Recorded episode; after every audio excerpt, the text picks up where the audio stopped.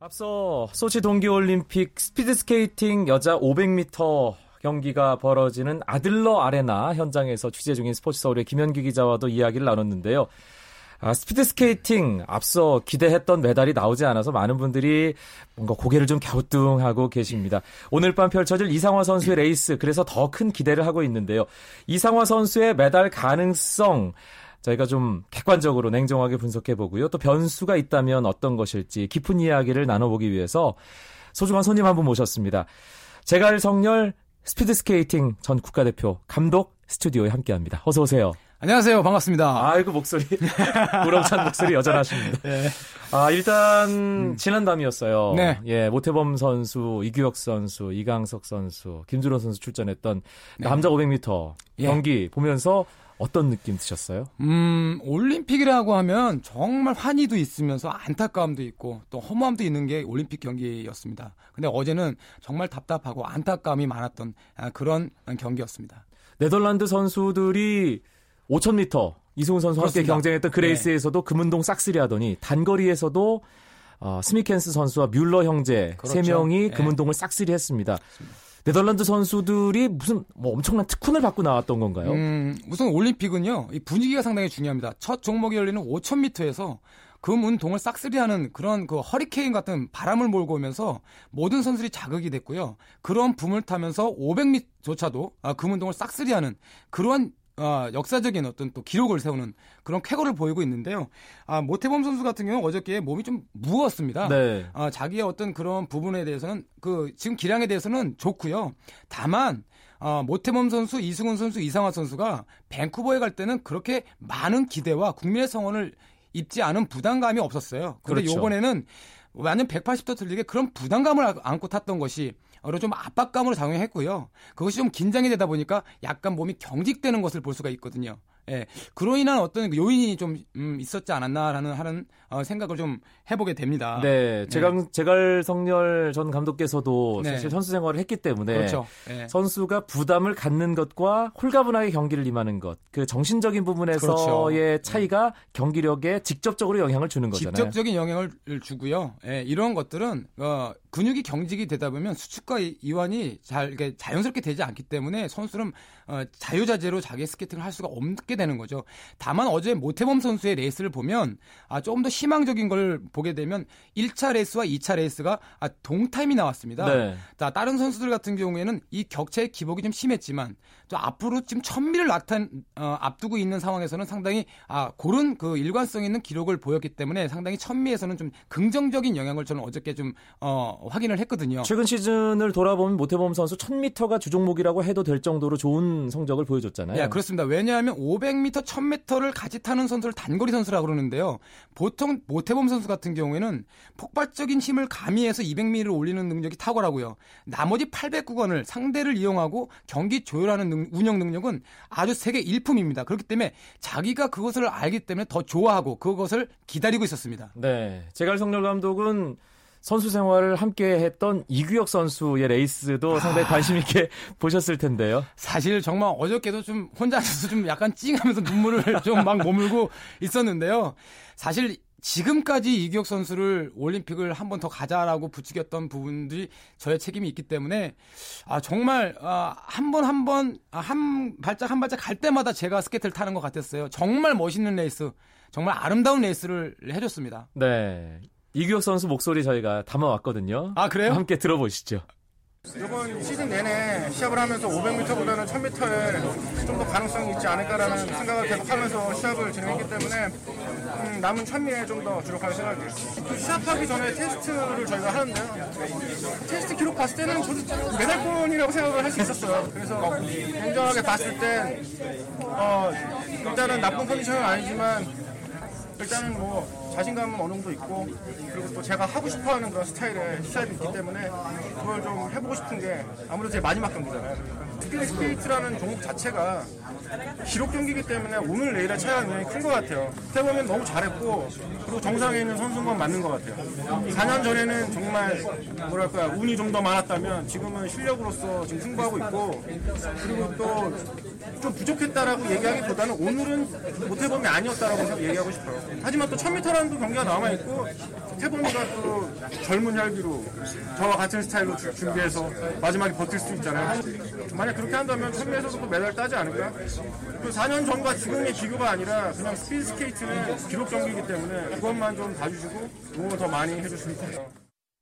1994년 20년 전입니다. 그렇습니다. 릴레함메르 동계올림픽부터 시작해서 네. 이번에 여섯 번째 올림픽 이규혁 선수 이제 1000m 딱 한 번의 레이스만 남겨놓고 있어요. 그렇습니다. 좀 참 마지막 레이스라는 말이 지금 가슴을 또 찡하게 만들고요. 또 기대감, 설레임, 또 그다음에 약간의 섭섭함과 함께 레이스를 이규혁 선수를 할 겁니다. 네. 어제 500m를 마치고 아, 같이 문자도 나누고 아, 짧게 이제 목소리 들었는데요.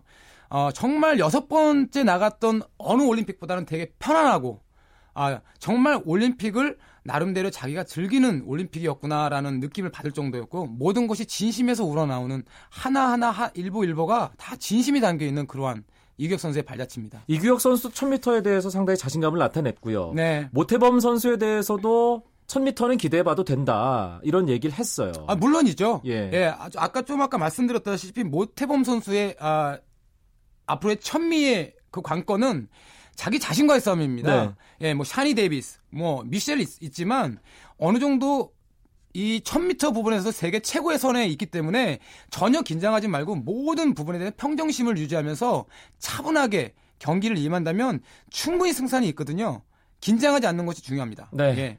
밴쿠버 동계올림픽 4년 전에 전혀 기대하지 않았는데 이승훈 그렇죠. 선수, 이상화 선수, 모태범 선수가 우리에게 엄청난 기쁨을 안겨줬습니다. 그렇죠. 이번엔 기대를 너무 많이 했기 때문에 사실 많은 분들이 좀 실망을 하시는 그런 상황도 연출이 되고 있는데 이승훈 선수, 모태범 선수의 레이스를 보면서 아쉬웠던 마음 오늘만큼은 완전히 다 풀어낼 수 있겠죠? 이상화 선수 레이스를 통해서. 그렇습니다. 뭐 이상화 선수는 명실상부한 세계 최고의 스프린터입니다. 예, 뭐 선수들까지도 저 1등 단상은 이상화 선수 거야라고 이렇게 말할 정도이기 때문에 어느 정도의 그 변수와의 그, 그 싸움에 극복한다면 이상화 선수는 저는 오늘 아 100m를 10초 1 초반에 빠진다면 세계 신기록까지도 한번 아, 노려볼 만한 어, 기록이 나오지 않을까.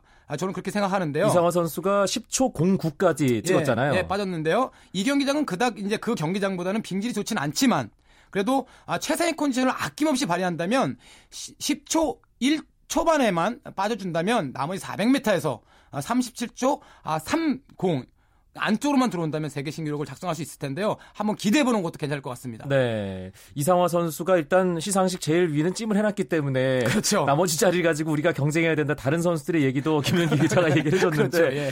그래서 이런 얘기가 나오잖아요. 이상화 선수의 라이벌은 그 누구도 아닌 이상화 자신이다. 그렇습니다. 예. 네. 그 자신과의 싸움을 이겨낼 만한 충분한 정신력을 이상화 선수가 갖고 있다는 느낌 들었어요. 최근 여러 그렇죠. 인터뷰를 예. 만나보면요. 저 어려서부터 이상원 선수는 두각을 나타내는데요. 제가 어려서부터 이 선수는 좀 크게 되겠구나 하는 것을 첫 번째로 꼽는 이유는 이 선수의 심리적인 상태입니다. 네. 상당히 강심장이고요. 털털한 성격이고 위축되지 않는 그러한 성격을 갖고 있어요. 어떠한 순간에도 차분하게 모든 것을 해결해 나가고 극복해 나가는 선수이기 때문에 아마 아, 모든 여건이라든지 그 어, 경기 중에서 어떤 일이 발생을 하더라도 전혀 위축되지 않을 겁니다. 네. 믿습니다. 예. 그 심리적인 부분 2005년에 왜 시니어 무대에서 처음 동메달 따고 들어왔을 때 인터뷰 장면을 오늘 화면을 통해서 봤는데 네. 그 10대 중반의 어린 선수가 그렇게 당차게 인터뷰를 하는 게 흔한 경우는 아니거든요. 그런 아니죠. 예. 그렇기 때문에 이상화 선수가 얼마나 이 정신적인 부분이 강하게 준비되어 있는 선수냐는 것을 다시 한번 또 확인할 수 있었고 네. 맞습니다. 그로부터도 벌써 한 9년이 흘렀어요. 그러네요. 예. 네. 그렇기 때문에 지금은 뭐 정신적인 부분뿐만 아니라 실력으로도 세계 최강의 모습을 유지하고 있기 때문에 오늘 레이스는 전혀 걱정하지 않으셔도 된다는 생각이 들고요. 이상화 선수가 일단 최근 레이스에서 경쟁자들이 음. 제대로 이상화에게 범접할 수 없는 그런 압도적인 레이스를 펼쳐줬기 그렇죠. 때문에 아, 올림픽 2연패 오랜만에 그 대기록도 기대를 확실하게 해볼 수 있을 것 같습니다. 그렇습니다. 아, 뭐, 뭐, 꼽자면, 아, 정말 중국의 위징이라는 선수가 상당히 저는 무서웠거든요. 네. 대등한 경기를 펼칠 이상화 줄 선수 본인도 그 얘기를 했었어요. 아, 그렇습니까? 네. 아, 그런데, 아, 세계 선수권 대회 이후에 허리 부상이 다시 도져서, 아, 올림픽에 참석을 못했습니다. 그 다음에 뭐, 미국의 뭐, 아, 헤더 리차드슨, 뭐, 어, 네덜란드의 오네마, 그 다음에 어, 올, 올가 파트쿨리나 러시아 선수 이런 선수들이 이제 대거 은메달과 동메달을 놓고 싸울 것 같은데요. 한번 쭉 지켜보시는 게 좋을 것 같아요. 네. 이상화 선수와도 오랜 인연이 있으시고 그렇습니다. 제자이고 네. 후배이고 한데 마지막으로 진한 응원의 한 말씀 하면서 오늘 네. 마무리할까요? 이상화 선수 어, 언제든 어, 모든 사람들이 응원하고 있고 어, 믿고 있다는 거 잊지 말고 어, 자기 자신을 이길 수 있는 어, 그런 선수가 되어주고 아, 아낌없는 승부 또 후회 없는 승부 해주고 귀국하 건강한 몸으로 귀국하길 바란다.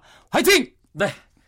스피드 스케이팅 전 국가대표 제갈 성렬 감독과 함께 소치 동계올림픽 스피드 스케이팅 이야기 나눠봤습니다. 지금 소치 아들러 아레나에서는 이상화 선수를 비롯해서 이보라, 김현영, 박승주 선수가 출전한 여자 500m 1차 레이스가 펼쳐지고 있습니다. 제갈 성렬 감독님 오늘 아주 힘찬 말씀 감사했습니다. 감사합니다.